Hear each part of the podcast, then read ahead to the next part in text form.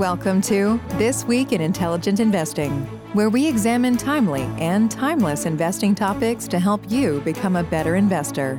Enjoy authentic, unscripted discussion featuring Phil Ordway, Elliot Turner, and other thought leading investors. Brought to you by MOI Global.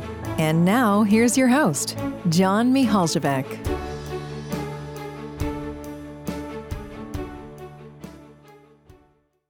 Very warm welcome to all of you uh, to a new episode of This Week in Intelligent Investing. Great pleasure to uh, welcome uh, Phil Ordway and Elliot Turner, as always. Really looking forward to the discussion. So let's start with Phil. Over to you. Thanks, John. So, given that it's Berkshire Week, I know um, this is a week that a lot of us look forward to. And John, you don't usually make the trip over for it, but I know Elliot and I would probably be there, and a lot of you guys would probably be there. And it's it's always a fun week. And unfortunately, this is the second year in a row we're going to miss it in person. But since it's happening online on Saturday, um, and surprisingly, since we actually haven't talked very much about Berkshire in the past, I don't know, six months at least, it seems like I thought this would be a, a good time to bring it up. We didn't even talk too much about the letter uh, when it came out several weeks ago. So the, what what spurred the idea too was on uh, the Monday preceding the annual meeting. So I guess this would have been the 26th of April.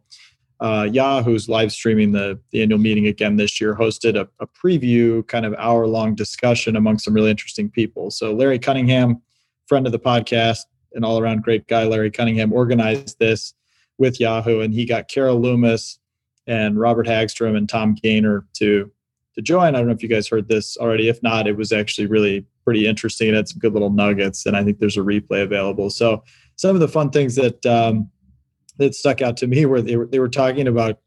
Carol Loomis was asked about some of the dirty little secrets about writing the letter.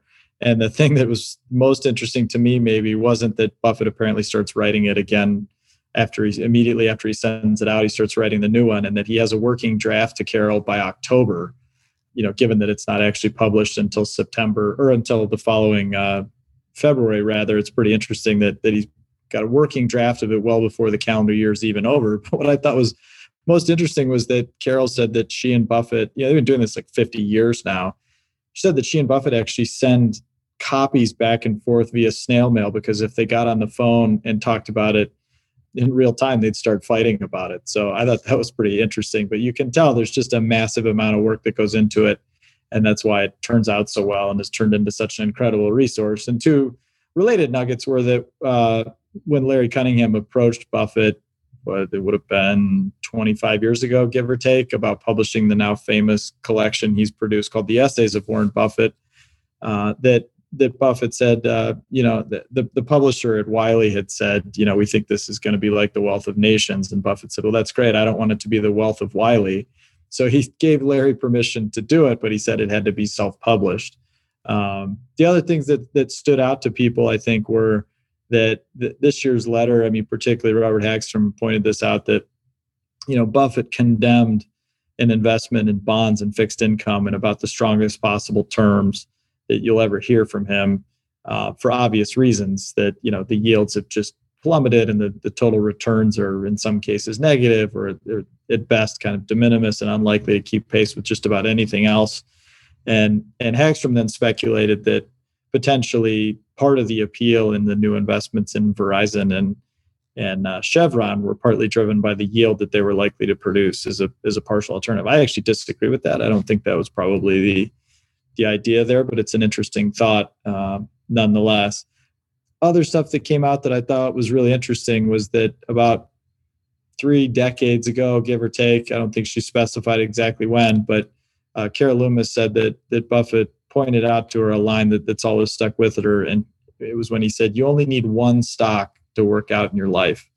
And his, you know, his implication was if you get one good decision, one big decision really right, that's all you really have to do, and, and you're kind of set and everything else is gravy. And obviously, Berkshire has been that one stock for thousands and thousands of individual shareholders. And that was the other thing that, that stood out to Larry Cunningham was that, you know, Buffett kind of characterized his shareholders, uh, you know, institutional, passive, indexers, et cetera, and it, that it was the long term individual holders that clearly had his affinity, that were his clear favorites. Um, and indeed, many of them have been multi-decade holders and obviously been very well rewarded for it. So I think that that was pretty interesting. The other interesting comment that, that Robert Hagstrom was that he thought that Buffett's biggest contribution um, was actually building the Berkshire culture. There was obviously some conversation about what's going to happen with Berkshire after um, you know Buffett and Munger are no longer on the job.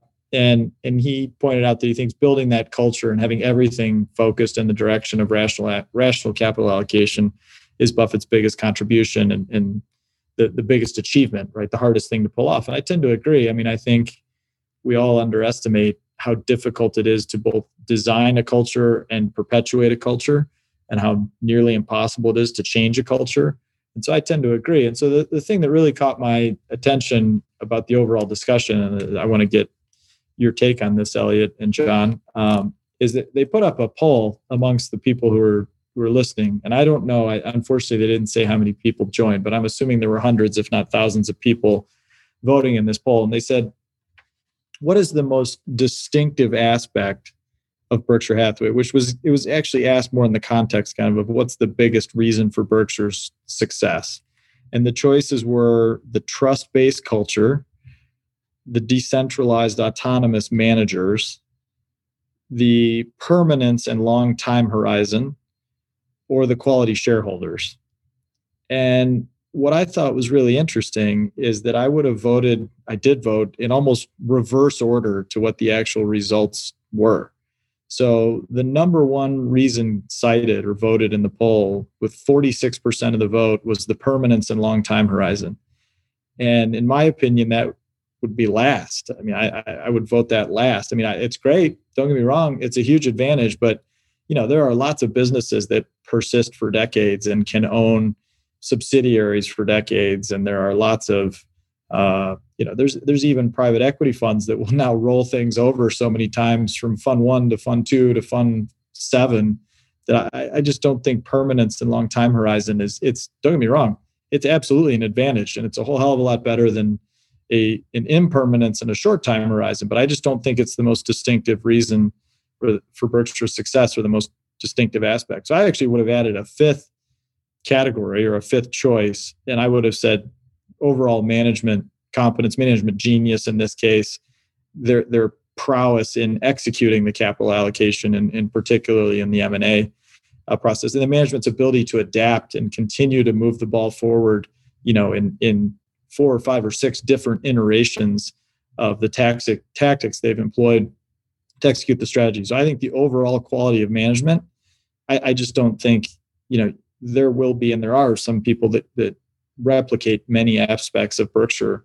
And they actually talked about why more people don't do that. That was an interesting conversation too. But uh, you know, you could you could basically replicate every possible thing you want about Berkshire, and you'd never get the same result, of course, because you never have the same person running it or the same two people running it, right? So I think that, I think we continue to underestimate the capability and the outright managerial genius of Buffett and Munger in running this company. So that would have been my vote for number one. Uh, number two would have been the trust based culture. And that actually did get the second most votes. That got 27% of the votes. I think that goes hand in hand, though, with the decentralized autonomous structure of management. So that I kind of would have voted those tied for two and three because they're really so related. I'm not sure how you could how you could separate the two. I mean, without a trust based culture, you could never have a decentralized autonomous structure. It just wouldn't work very well. So, um, and then not to diminish it, but I would put quality shareholders then next, and that did in, indeed finish fourth in the in the poll with only 11 percent. Um, and again, I, I mean, these things are all necessary, but in and of themselves, they're insufficient. And if I was forced to rank them, I mean, the quality shareholders are huge, and there's a reason why the annual meeting is so important and there's a reason why reason why the quality shareholder base is so is so crucial to uh, you know the long-term success. But that said given that buffett already controlled you know more than a third of the company since inception more or less since he took control of it uh, even if the rest of you know the other two-thirds of the company let's say were owned by non-quality shareholders you know that would have been a real pain. It would have been less optimal but buffett still would have been buffett Berkshire still would have been Berkshire. It just wouldn't have been quite as good. So I just, if I'm forced to rank it, I would have bumped that down the list. So uh, that that's kind of my list. So, John Elliot, I'm I'm curious for what you guys think you would say in, in response to that poll, or maybe you guys were on the the meeting the other day, maybe you voted. What what do you think? Yeah, I wasn't on the meeting, but it's awesome how much you preempted a lot of what I was thinking and what I would have said immediately. Um, you know, I you can't separate trust-based culture from decentralized autonomous managers. Like you can't have one without the other. How could you say one is more important than the other? Um, you used the word adapt, like management genius and their prowess and their ability to adapt. And it's like, even before you told me the four options, I was thinking, wow, well, you know, what's been most impressive about Buffett is that he's got core principles, but he's evolved.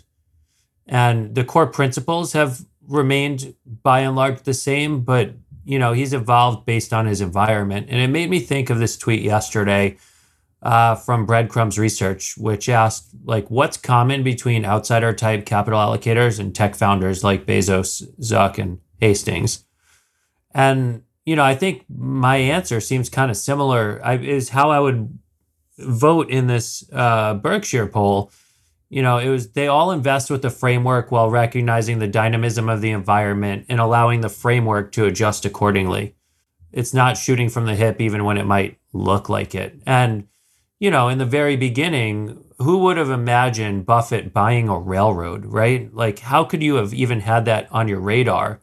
And even in the immediate days preceding the uh, BNSF purchase, like, who would have imagined anything about it from the B share split to, you know, literally taking control of a railroad and then investing massive amounts of capital in it? So, you know, the ability to evolve, I think, is something that really stands out to me. Uh, and, and, I'm also thinking, obviously, you know, the cigar butt to, um, you know, high quality investor as well. Um, the quality shareholders, I'm like somewhat mixed on because, on the one hand, you know, shareholders never really had to be tested with dealing with a bad time in the like investment that in the investment side for Buffett himself. There were periods where the stock underperformed, and I think that was really valuable having shareholders who didn't necessarily like throw in the towel and like push Buffett to get more involved in tech when others wouldn't. Right. But like you said, not that they would have been able to anyway. So, you know, it's probably uh, less consequential than meets the eye. Um, yeah, but not, yeah, only, not only would they not not only would they not have the ability to, but he would just never yield to it, right? I mean, mm-hmm. which is mm-hmm. why I, I keep coming back to the most important thing about this whole company is the people running it. You know, it's right. Just, yeah, a all this a stuff, lifetime genius. Exactly. So all this other stuff is great. All this other stuff is necessary, but I don't know how you get something like this put together without putting the man himself right at the very top because it's his creation. It's literally his paint. So, you know, yes, you needed all these other ingredients, but you know, they were all just kind of reinforcing. They were creating their own redundancies in in what he already had going. Exactly. Exactly. And so like if you don't want to say the one person, it's just that like you said, they adapted, they evolved. It's not the same Berkshire, not the same strategy that existed from day one and I don't mean day one like not that it's not a textile factory, but like you know the ethos behind how they invest has evolved, and I think that's been one of the most impressive things because a lot of investors uh, can't perform in, when the environment changes beneath them, and so that's you know truly an accomplishment. John, I'm curious what you think. Yeah, I, I definitely agree with you guys that you know Buffett and Munger are the keys here, and uh, you know that's what makes Berkshire what it is, and and it cannot be replicated. You know, certainly having a trust based culture is important. A lot, you know, all of these uh, things like decentralized managers, long time horizon, quality shareholders are clearly important, but that's not really the heart of Berkshire, which you know it's pretty much just Warren Buffett and yeah, Munger as well. But uh, I, I feel like you know what does that say about the future of Berkshire? And to me, you know, I I do have some worries or expectations that basically Berkshire is not going to persist uh, as a as a company the way we know it today once once Buffett uh, is gone because ultimately you know you got to consider the incentives uh, a lot of the stock will be held by the Bill and Melinda Gates Foundation, and um, the incentives basically are to to maximize the shareholder value ultimately, and I think they're going to find that um, the you know the conglomerate structure isn't probably the way to do that post Buffett. Um, so I feel like you know if Berkshire sh- should have persisted that over time, you know Buffett really needed to make it into more than than his creation you know either by kind of really concentrating in one business where basically then it's no longer a holding company but really a an operating business with maybe some some non-core assets but really focused uh, very much on on one business. Um, or some kind of a greater mission that can serve as a unifying force um, for the company in the future because I, I feel like you know the mission has basically been to to do right by the shareholders and to to create uh, tons of shareholder value. Um, you know so th- that's my take kind of um, you know goes back to to buffett and and i think that's what makes berkshire really uh, his company so, John, am I am I mischaracterizing your your point, or are you saying that you think within some reasonable number of years after Buffett's no longer in charge, that the company won't won't have its current, you know, kind of characteristics and, and overall path? I just don't see how you you replicate Buffett. You know? Oh, oh, I agree with that. Yeah, for sure. I thought you were saying something a little stronger than that. Yeah, probably I was. You know, even though the culture is there, um, the culture of doing right by the shareholders, but I feel like they're going to start realizing that you do right by the shareholders by not keeping everything together. Um, you know, so I, I, I think there might be a slimmed down version of Berkshire as um, they're able to monetize some of the assets, and you know we'll have to see where the stock is and all of that. Maybe uh, they can do some, um, you know, some kind of financial engineering with uh, shedding some assets, buying back shares. Who knows? But I, I don't think they're gonna stick with um, just making it bigger and bigger and bigger over time, because ultimately that is what would happen if you hold on to all your assets and your compounding capital. It would just become even bigger, and I just don't see that happening without uh, Buffett at the helm. Yeah, sure. I look. I totally agree that you know the and he's he's been laying the groundwork for this for a couple of decades at least that you know the size would be an anchor.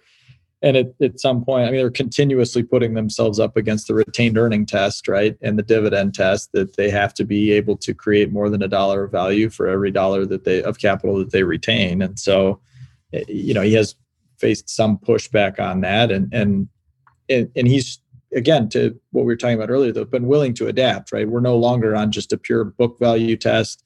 The level of share repurchases has been adjusted right? This is not a static enterprise or a static test. So I, I agree. I mean at some point the company will become too large. At some point after the guiding light has gone out things will have to change. But i think it's got as good a chance as any company organization i've seen at least in commercial enterprise that i've seen that that will continue to have this.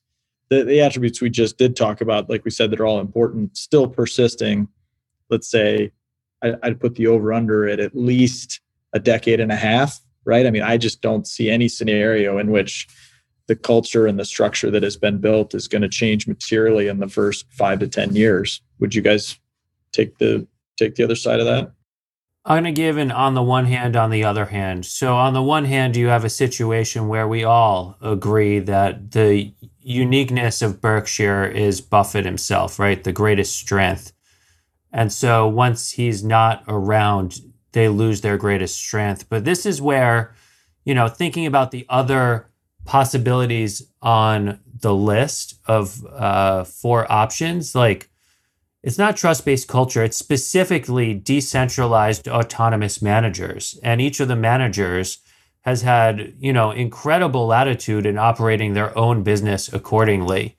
And that very like nature, I think, creates for a pretty seamless transition. Um, you don't exactly need uh, much oversight on any of these businesses to operate and to keep going with the same principles, the same business practices that existed before. And I guess that means the greatest question becomes, you know, uh, while while operations have been decentralized, capital allocation's been centralized. So, to what extent there's some continuity in in that between like Weschler and Combs is hard to say, but um, yeah, I mean, you know, it's hard. It, it's really hard to say, but like the autonomy that each of the business units has gives them a great deal of time to kind of figure out exactly what to do. And in the meantime, I mean, one option would be just uh, starting with the dividend or just continuing. I mean, repurchases. If if I would point out one notable thing of the last quarter, it's that repurchases are actually happening at a pretty meaningful pace. Um, so maybe that just keeps keeps on up. Uh, what do you think? I mean, I'll, I'll, I, I guess I would take the under on your question. Really? Okay. Um, All right, that's well, interesting. I mean, just because if this was any other company, I think you'd have shareholders saying, you know, why do we have an insurance business attached to a railroad, attached to an energy business? Why don't we just, um, you know, distribute those assets to the shareholders as, you know, three or four or five companies or what have you? makes it easier to incentivize the people at the helm of those companies. And I just feel like when Buffett's no longer there, you know, that is going to become the argument at some point that you can just incentivize people better if they're running, uh, if they're at the helm of a company, and they're going to be good operators plus good capital allocators. Um, so, you know, you're going to have both of those things uh, still taken care of. But I just have a hard time seeing post Buffett that you know the CEOs of those operating companies are going to look to Omaha as favorably as they have when you know they're they're actually talking and and sending their cash up to Buffett. But you think then? I, I agree that there will be some pressure, right? I mean, there, there's already been at least every year that I've ever attended or even listened to the old archives of the annual meetings. There's always been some idiot you know, basically telling Buffett he's wrong and that he should be paying a dividend or, you know, spinning off a division or monetizing, selling assets, whatever. So I, I agree that that pressure will get louder and it will be uh, a, a, much different response. It'll be much harder for the management team in place and the board in place to respond because they, of course, will not be Buffett. But uh, do you think that the board will actually, in the management, the CEO and the, the management in place will actually act on that in the first five or 10 years? Like they'll actually spin off Burlington Northern or the energy assets or, you know, something like that? Big break up the company more or less? Yeah, I don't know. I mean, I I, I don't know that it matters uh, what I think because I, I I have no clue. I just feel like you know the the argument is gonna be pretty strong that you have a, a, number of really strong people. There's no longer one genius you know one godlike figure at the top. Um, you have a number of really strong people and why not have you know several lean entities that are more focused that eliminate kind of the conglomerate discount and who knows what that's going to be pretty strong um, and you know the culture can kind of carry through to those to those successor companies.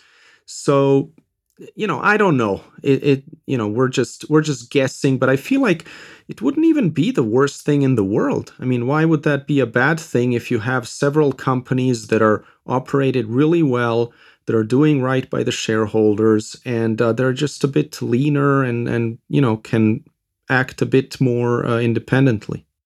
Yeah, I'm I, curious. I agree. It, it's not the end of the world. Go ahead, Elliot. Do you guys see it as at all problematic that Buffett has not been more forward in contemplating uh, succession and the next decade? No, I think he's been extremely forward in it, and it, it's just not apparent from the outside. So I think this stuff has consumed more thoughtful attention from him than it has at just about any other organization in the history of the world. And to the extent that anyone can get it right, I think he's been prepared to get it right at every step along the way. So I don't, I think by not announcing it publicly, I think there are some very good reasons for that, right? I mean, I think if you had come out and at any point named a successor what does that do, right? I mean, it doesn't achieve anything. It just gives that person more pressure. It, it sort of paints a bullseye on them unnecessarily when when that job is already going to be hard enough when that day finally comes. So I, I have absolutely no hesitation in, in, saying that you know this has been extremely well thought out and well planned the whole way along, and it just you know it, it's it's sort of like why don't you name more uh, compensation you know results for for internal managers because it creates you know weird knock-on effects right? And and so his one of his most important jobs is figuring out who to hire and how to pay how to pay them and how to motivate them over time. And and and he doesn't disclose that publicly but i think the results speak for themselves. And i think just in a similar way you know a, another crucial job that he has is planning for the you know succession uh, to the next generation. And i think it's been handled every bit as well. And so I don't I don't have any problem there at all. Yeah, I wonder about that. John, what do you think? Yeah, I I'm not sure because we don't really know what's going on inside of Berkshire. I do believe that Phil is right that, you know, if Buffett were to pass away at any moment, Berkshire would know exactly what to do. There wouldn't be any doubt. So I, I, I do think that's that's very much in place but again, you know, nobody can replace Buffett. You know, there's going to be uh, people handling different things, but but you know, Buffett's just not going to be there anymore. I mean, what I what I would say, and this is a super stretched analogy, but um, so bear with me.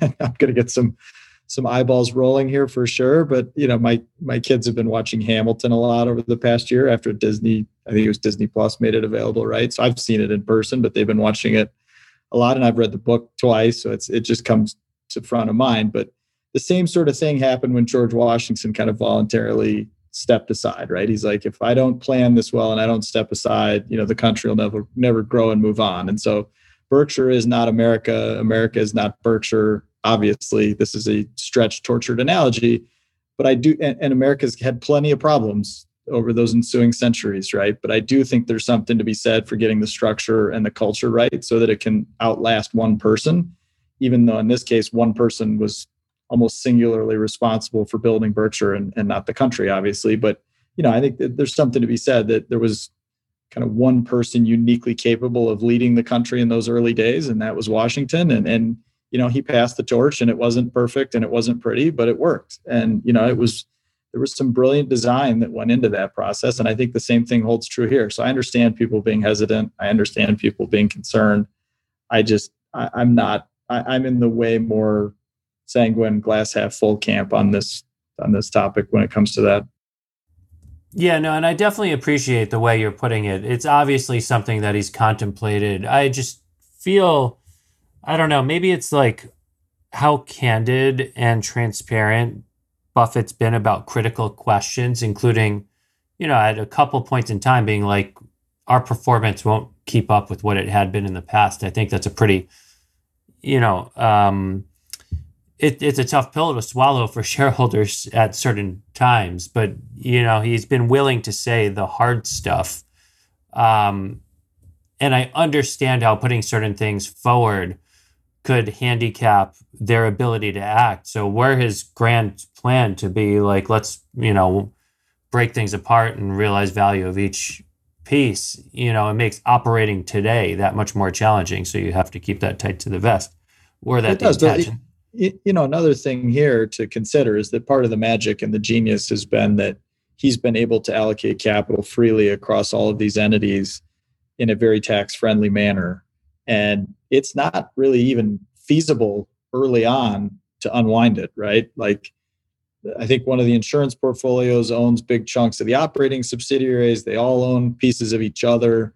Um, i forget which entity even owns bnsf off the top of my head. So you, you couldn't actually practically unwind these things without a massive amount of tax leakage that i don't think anybody would really want. And, and then of course if you do that you forestall the option that, that whoever comes in his in his stead is going to be at least halfway decent at allocating that capital. And so again, I mean, it, of course, there's no replicating his success, but that's also kind of preordained by the size of the organization. So if somebody comes next and continues to have the same tools at his or her disposal and can just you know, instead of swinging for the fences every once in a while, just continue to pile up walks and singles. I mean, that that's probably going to be a better result than breaking it up or waving the white flag, in my opinion. Okay, well, we'll find out, I guess, uh, what will happen down the road. I, I, I, I think we all agree that Berkshire will continue to generate shareholder value in whatever form that is um, for a long time to come. Let's move on, uh, Elliot, to your topic of the week.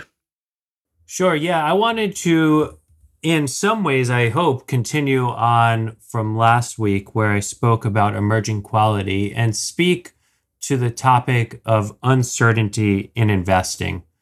Um, I think uncertainty is something that's interesting and important. It's something a lot of people, you know, I think confuse in some ways um, we all as investors like to think probabilistically and you know that's critically important and in ways that embraces uncertainty but some things get lost along the way so i had a tweet teasing the topic uh, when i settled on it for sure is what i'd like to discuss this week. Um, tweeted out a link to mentions of the word uncertainty in company transcripts going back to 2004 and there was this like uh, mini peak in the financial crisis, but the true financial crisis peak happened in 2012, which was a time I felt, you know, personally that some of the uncertainty actually had been lifting, despite you know immense uncertainty about what happens with the eurozone and what's happening in the world. Um, and you know, obviously, more recently there was an even more pronounced peak uh, around COVID, which uh, you know I think is truly the definition of uncertainty in a lot of ways. So let's define uncertainty. The first time I was exposed to this distinction between risk and uncertainty, it was by Michael Mauboussin. And the way it was defined is that risk is we don't know what is going to happen next, but we do know what the distribution looks like. And uncertainty is we don't know what is going to happen next, and we do not know what the possible distribution looks like. Um, and, you know, I think that raises a, a really important dis- distinction. Um, in risk, you could have a very clear sense of the extent to which something can be wrong, but in uncertainty, really, you know, you don't know anything. And so, you know, when you're investing in growth, I think that's one of the biggest reasons a lot of uh, value investors find frustrations with uncertainty. There's a preference to focus on what you know, underwrite to what you know, ignore and even avoid situations where there are things that are inherently unknowable. Uh, but certain times, you know, uncertainty in and of itself can be priced wrong. Um, there was a great essay by Justin Fox during the the peak of mentions of uncertainty in 2012. He's like he the, the title was "Embrace Uncertainty Rather Than Whine About It," and he literally told uh, these business leaders who are complaining about uncertainty that they should, you know, look for opportunities to invest into it rather than, you know, just talk about how uncertain things are. Uh, and, you know, in certain contexts, I think today, um, when I hear certain uh, backlash and critiques about companies that are interesting, that have growth opportunities, a lot of it centers around the uncertainty. So Kambi is a company I've been involved with. And so, you know, there are two big questions over Kambi. What happens when DraftKings uh, is no longer a customer? And what does the end state of the sports business look like? And, you know, the DraftKings question is a risk. It's one you could actually quantify. You know, the contribution of DraftKings to the business. You could underwrite to exactly what the business looks like with or without DraftKings. The end state of the industry, on the other hand, is something that's inherently uncertain. No one, no one, not not a single operator at any one of the leaders, uh, at any one of the industry leaders, or, uh, or anyone looking to invest in the sector knows exactly what it's going to look like. There are certain templates we could use. There are certain ways you could handicap it, but you just don't know uh, what it actually looks like. So when you think about it from an investing perspective, what I'd say is I look for scenarios where the skew of uncertainty is to things that could, by and large, lead to better outcomes for the company than what you're contemplating at the time of underwriting. So you want to have a business, you want to look for businesses where, you know, there's a lot that you can know about it. There are things that you could grasp. There are distinct risks that you could actually quantify and there are uncertainties and the primary sources of the uncertainty are not you know about what can go wrong but about what can go right. And you know that's one of the beauties of uncertainty. You could paint a pretty broad spectrum of where things go. Um, so you know that's my general introduction to the topic of uncertainty. I'm curious how you guys think about uncertain investing situations and how to apply discipline while investing into that. Yeah i'm, I'm curious. So you said that was a what paper was that from from Mauboussin, or where did he cite that definition of risk and uncertainty? I don't think I've ever actually seen that before from him. I don't remember which one it was, but I wrote it down for myself and have like okay. looked at it many times since. Yeah, it's interesting. I mean, I, the way I've seen it framed by other people before um, is a little bit different. I mean, I've always thought about it as uh, almost not the inverse of that, but kind of a, a twist on it. Like risk is the way I think about risk is, of course, you know, permanent loss and damage that you can't reverse and all that sort of stuff. But it, in a broader sense, it would mean, you know, more things can happen than will happen, which I think is attributed to Elroy Dimson at London Business School, which is, in my opinion, the most, you know, practical and most intelligent definition of risk. And I love that one. And the way I always see uncertainty get framed, I mean, it's interesting you did a search on it. This would be a cool you know longer form research project. But yeah it seems to me that the way uncertainty is usually kind of used or framed in the colloquial sense is like a cop out right? Like i don't know when something's going to happen um, or you know I, i'm concerned about something that's transient and passing and so i'm not I, i'm just going to kind of sit by while i wait for the storm to clear.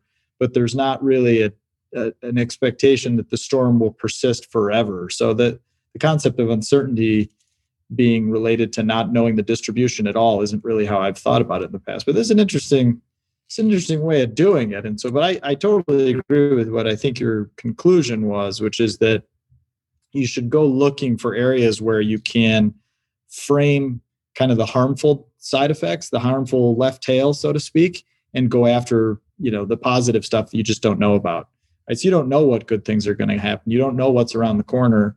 Uh, you certainly can't predict the timing of it very well. There's lots of uncertainty in the details, but you know in the big picture that you're not going to lose very much, or if anything, and that some really good things could come forward from it. So I, I love that idea. I mean, I think it's one of the more powerful ideas in investing, and uh, it's it's hard to employ in practice because usually when there's uncertainty, there's emotions and psychology working against you, right? A lot of people and a lot of feelings are telling you not to act when chances are the odds are never going to be more favorable than that moment, right? Exactly right. And I to that end, I, I personally don't like that more things can happen than will happen as a definition of risk because there are certain situations where that's actually naturally the opposite of risk and that is your opportunity.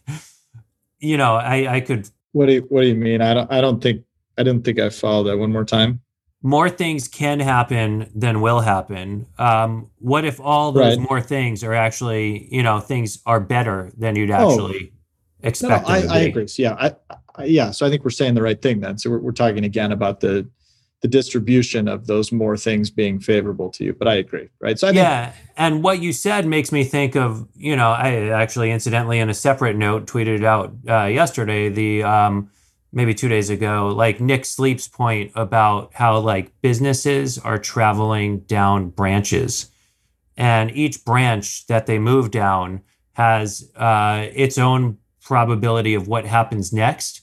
And when you go down a good branch, it inherently increases the likelihood that the next branch is, you know, both either good or or even better than the prior. And it's like that's the kind of uncertainty you want to get where you know, there are many branches and when the first good outcome happens, each of the following branches get better than the one before that. You know what I mean? Yeah, no, that's an interesting way of putting it. And there was something I saw recently from Wait But Why, which is an interesting uh, blog among other things, and they had the same same sort of kind of decision tree style map where it was like you know things that could have happened or paths you could have taken in your life, but obviously you could only actually take one of them. So you look back at all these closed doors, so to speak. But then you're forgetting about the fact that from this point forward, literally this instant through the rest of your life, you have all these other paths that are still open to you. And that's what you should actually be worried about, not the things that didn't work out or the paths you didn't take. in the past. And so I think that's a, a good way of framing it. Yeah, and that's what I actually tweeted it out in response to seeing that weight oh, okay. by uh, tree. And yeah. you know, to take it one step back to the the growth companies, it's like the really good emerging uh, emerging quality companies um, have built many different branches down which they can travel. Uh, and each of the branches is something good and an opportunity. And you just don't know which one's the best one per se. Maybe the company has, or but realistically, the company should have much better visibility into which ones are the best ones and should allocate their resources accordingly. Um, but you want to have a lot of different adjacent possibilities to explore. And I think that increases your likelihood of success uh, because one branch might be cut off, but you could go down a different one that creates its own set of favorable uh, possibilities from there. Um, and I think it's a lot about thinking in those terms about, you know, understanding the trajectories and paths and what doors each one's open or not. Yeah, and and one other thing that I would add too about what you started with on the the difference between risk and uncertainty is knowing the distribution or not knowing the distribution. And I think that's where I get hung up on it is that I think a lot of people get that just dead wrong, right? So I, another thing that I'd recommend a a podcast called Risk of Ruin uh, that I started listening to about a week ago has some really fantastic episodes on it, and one of them involves LTCM and they got Eric Rosenfeld to come on and talk about it. And uh, there were some really interesting little tidbits and nuggets in there. But I just kept thinking about how you know he he did come around to the end and saying like, yeah, you just can't do this kind of stuff and take on a lot of leverage. And it's like, yeah, that that is the lesson. But I think I think the point though is that like they thought they had nailed the risks that they were taking, right? They thought they knew the distribution of what they were doing, and they didn't right? They and they would admit it, right? I mean, there's no other conclusion to draw other than that they just completely whiffed on getting the distribution right, and so uh, that is that is super risky. When you know when you think you know the distribution and you don't, I can't think of anything that is riskier, right? So I don't know whether you want to call that risk or uncertainty, but that's really the crux of everything we're trying to do, right? Is not confuse the times where you know the distributions with times you don't know the distribution. And that gets to, you know, Keynes could have told long term capital why they were going wrong uh, 100 years ago, right? Market could stay irrational more than you could stay solvent. And sure. there's a path dependency problem there too, because in the Absolutely. end, you could end up right. But if things don't move exactly as you'd want in the interim, um, that doesn't, you know, it, it's definitely relevant because once companies go down a certain path, it's potentially really challenging to walk backwards and go down a new one. But at least the same kind of path dependency and inertia that exists once you are already uh, moving in a certain way is is is not as uh, deterministic to end states for you there. Right. Which is where this could be an interesting example, right? Because there is that path dependency. And again, this gets into, I guess, more semantics than anything else if it's risk or uncertainty. But they got the distribution uh, almost exactly right. So I think one of the interesting nuggets on this was that Rosenfeld did the math and that in the first 10 to 12 months had Buffett's offer been accepted, right? So, and remember, the only reason Buffett's deal didn't get done was because there was basically a communication failure, right? Like the satellite phones and all that stuff when he was on that trip with Bill Gates. But so if he'd put in three or four billion on the terms he had proposed, Rosenfeld kind of tracked the trades that in the portfolio as they would have existed over the following year. And he said Buffett would have doubled his money in the first under the first 12 months which is pretty astonishing right? But again it, it points out the fact that you still got it dead wrong because for that first doesn't matter over 12 months if over the first 12 weeks or even the first 12 days you're completely out of business if you're the one that put the trades on in the first place right? So it i don't know whether but I, I guess you could call that uncertainty because you you kind of knew the trades would work but you just didn't know when. And that's the problem. When you finance them all with short term liabilities or you over leverage them in a way that you can get carried out, it doesn't really matter. I wonder. So I know it's tangential from where we started, but with that example, so um, how does Rosengren know in hindsight, like the counterfactual, that it would have played out that way?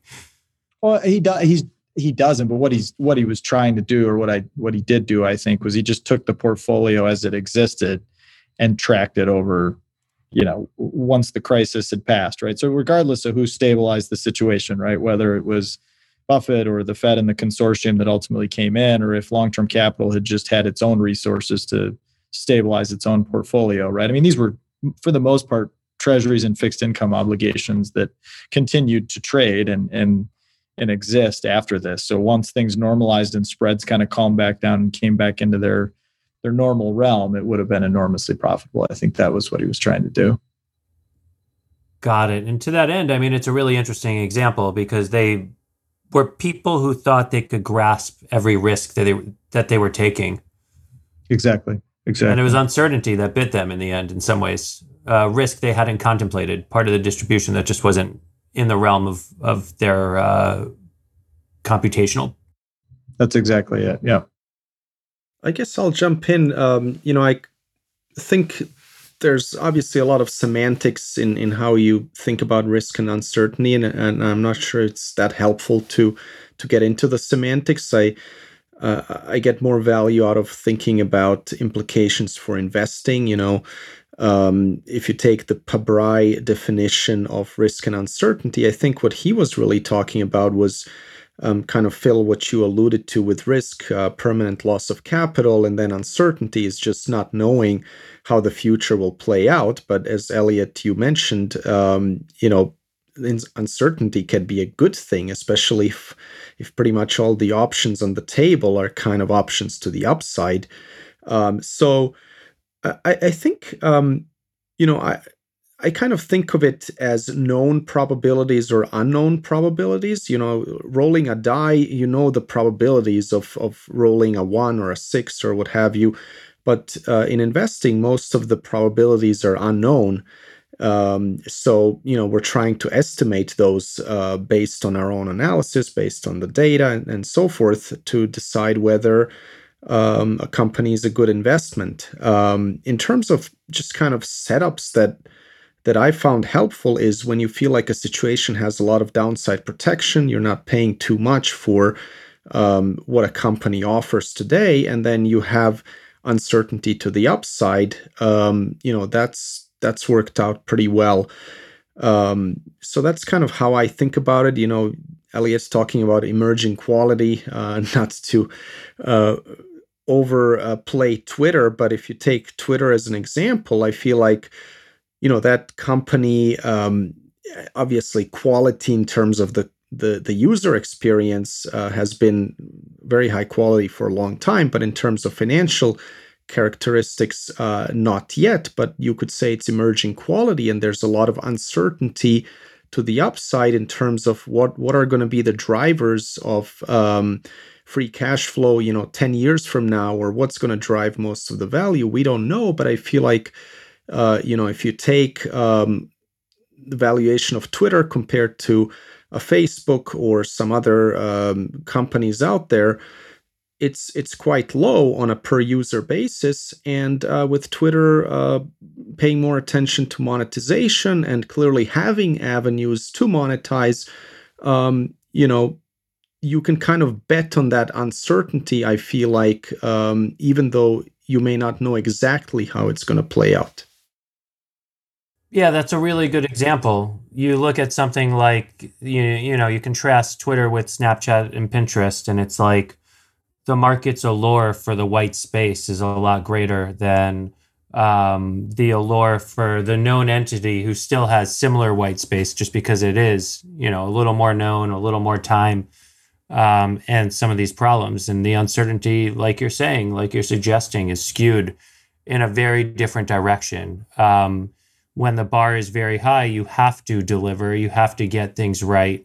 Um, and when the bar is low, you just, you know, you don't. And if any one thing goes right, you, you become that uh, more shiny object. So to put it a little differently, John, I think we'd probably agree or both agree with this statement, right? Which is that there's uncertainty as to what is going to happen with Berkshire after Buffett is no longer on the scene, right? We don't, so we certainly don't really know what exactly is going to happen and what the future company, future course of the company is going to look like. But we, I think I certainly would say that there isn't a ton of risk or even any material risk that the company is just going to fall apart, that it's going to prove to be a whole worth a whole lot less than where it's trading today, that it's going to be just kind of an unmitigated disaster either as a company or as an investment, right? Oh yeah, totally agree. I mean, you know, I don't see any risk with Berkshire um, kind of not creating shareholder value um, for a long time. I think if they do break apart, it'll be to because they believe it'll create even more value. You know, not not because uh, something right. went wrong. So yeah, I, we're totally on the same page there. I think. Um, so that's, know, that's I think like the best working definition of risk and uncertainty that I've found. Right, is to kind of put it in those terms. Yeah, for sure. I mean, there's you know we can agree there's a lot of uncertainty as to what you know what the what will happen to Berkshire post Buffett, but I don't think any of us feel like uh, there's going to be risk of uh, loss of capital. Right. All right. And that's the most important thing for me, anyway. Yeah, I'm with you there. I think that makes a lot of sense. And I mean, to the extent that there is risk, it's probably, you know, Buffett's prowess minus the prowess of, you know, the one or two people that take over for him. So it's like, you know, it's not risk to the stock per se, but it's risk in uh, execution.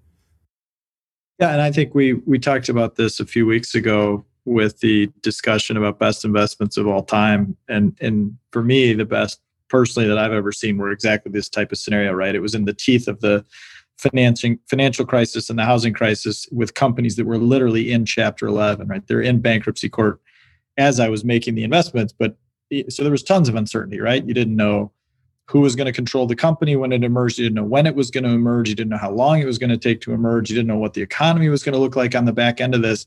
But there really wasn't very much risk because in in, in these specific cases, you were buying below the value of the net realizable cash on the balance sheet, right? You were basically getting the reorganized business for free.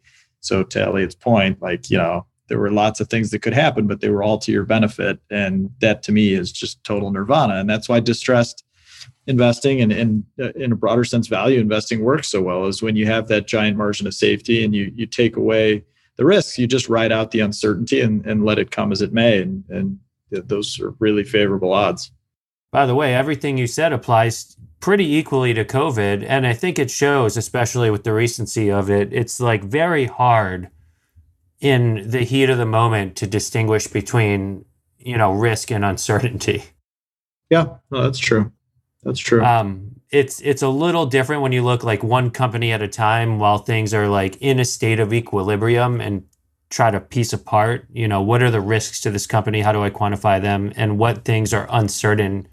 And, you know, how do I think about what range it could possibly play out on? And what are the like unknown unknowns that might bite me that I'm not thinking of? But like all these things are a little separate and apart from risk. And I don't think it's merely semantics. Like there is something to uh, being able to have some sort of like framework for uh, deciphering which falls in in where.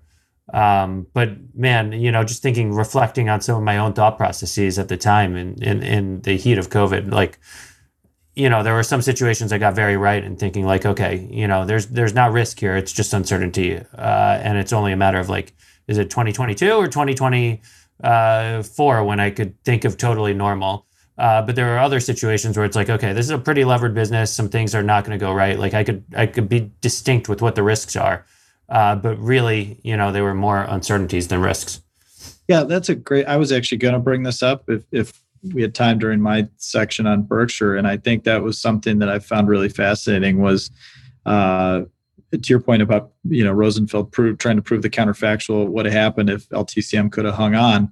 You know, it, there are certain circles that try to try to criticize Buffett for having not pulled the trigger more during March and April of 2020 as the pandemic was setting in and markets were were paralyzed and and you know so what you mentioned is great Elliot I mean if you can find investments like the ones you just described where it's like you know look I think I've got the distribution hugely in my favor I don't know if this works out in 2022 or 2024 or whatever but I'm perfectly happy and willing and able to sit this through and and and see it see it to its end on that level, that's awesome, right? I mean, that is exactly what you're always looking for. And so then people pile on the buff and say, why'd you hold so much cash? Why didn't you repurchase shares? Or why did you sell the airlines in April of 2020? And I think that just gets it completely dead wrong. I mean, basically, what you're saying is that Buffett had the probabilities and the distribution wrong at the time, or you're saying that he was, you know, falling victim to fear and it outweighed you know a rational calm response to what was going on and, and there i think the key distinction is that again, like there there was a distribution, there was a probability there that things could have gone much much worse, both for individual businesses, for the economy writ large, for Berkshire specifically. I mean, there were some some scenarios there and we'd have to talk specifics and then we'd have to talk in some really you know absurdly wide ranges about what was possible but i just categorically disagree that it was a foregone conclusion that you know all these things that now look so obvious with hindsight were, were really you know priced as such or really could be underwritten as such in, in march and april of last year so true. It's one of those critiques. It drives me absolutely nuts. We didn't even know how contagious or deadly COVID was. No one had a clue about anything. It was immensely uncertain. Right. Um, and so, if you didn't even know the basics about what you were dealing with on the virus's terms, like how could you even handicap anything? Um, and handicapping is, you know, how how do you underwrite to the known risks, right? Like how do you even handicap anything that could possibly happen uh, from our response to like when we get back to normal and all that without knowing some of these basic things? Yeah, and so that that's the real trick is right when you don't know things, you're swimming around in all this uncertainty and some real risk, and you're facing it, and then you have to when you're able to continuously update things you can't get stuck down in your prior conclusions right? I mean to your point about the virus i mean i remember exactly a year ago right now we're, we're still wiping down our groceries. You know you're, you're terrified of all these things that just proved to be the, the wrong thing to worry about right? So you have to say okay well that was wrong. Now i have to focus on what matters right? And so pretty quickly there in march and april you had a matter of a few weeks to kind of pivot from oh my god and you know unemployment's going to go through the roof you know the markets are going to crash even further you know the economy is going to be in the ditch for years to like well wait a minute that's actually not how things are playing out. That's you know this policy that response this stimulus this psychological change all this stuff is changing day by day and you have to react to it right? And it's hard but i mean the fact that you can sit there and say after the fact like oh Buffett was wrong for doing what he did at the time just ignores reality and ignores what else could have happened. So it's so easy in hindsight, right? it's very easy in hindsight. That's right. That you know, it's like golf. If you play golf and you play the second ball, it's like the second golfer is always a scratch. He's just so awesome, right? It's very easy to look back and get it right on the second try.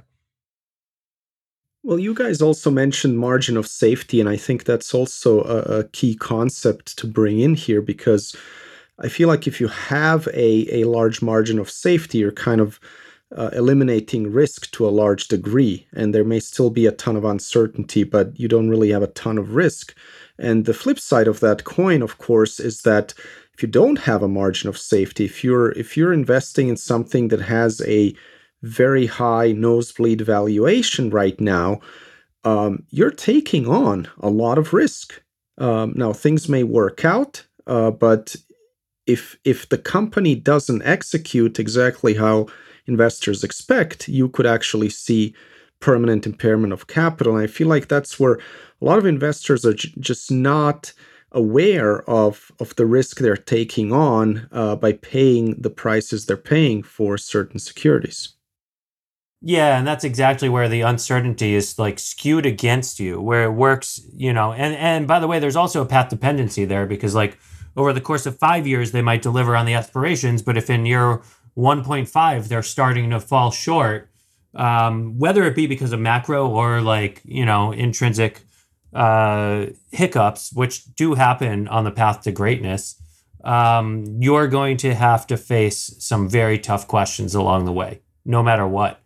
And so when you could get a situation where you're buying something, and you know, another way to put this is you want optionality, right? You want embedded optionality in a position you're taking. You want to have something like known and fair and your margin of safety that you could anchor against, um, where you know the good stuff gives you an opportunity for something even better. Um, that's that's how I try to think about it. Yeah, that's well said. I, I don't think I can improve on that definition. Agreed on that. Well, thank you guys. This has been a great discussion. I really enjoyed it, and I hope everyone listening did as well. Take care for now. Thank you for listening to This Week in Intelligent Investing, brought to you exclusively by MOI Global, the research driven membership organization. Learn more at moiglobal.com.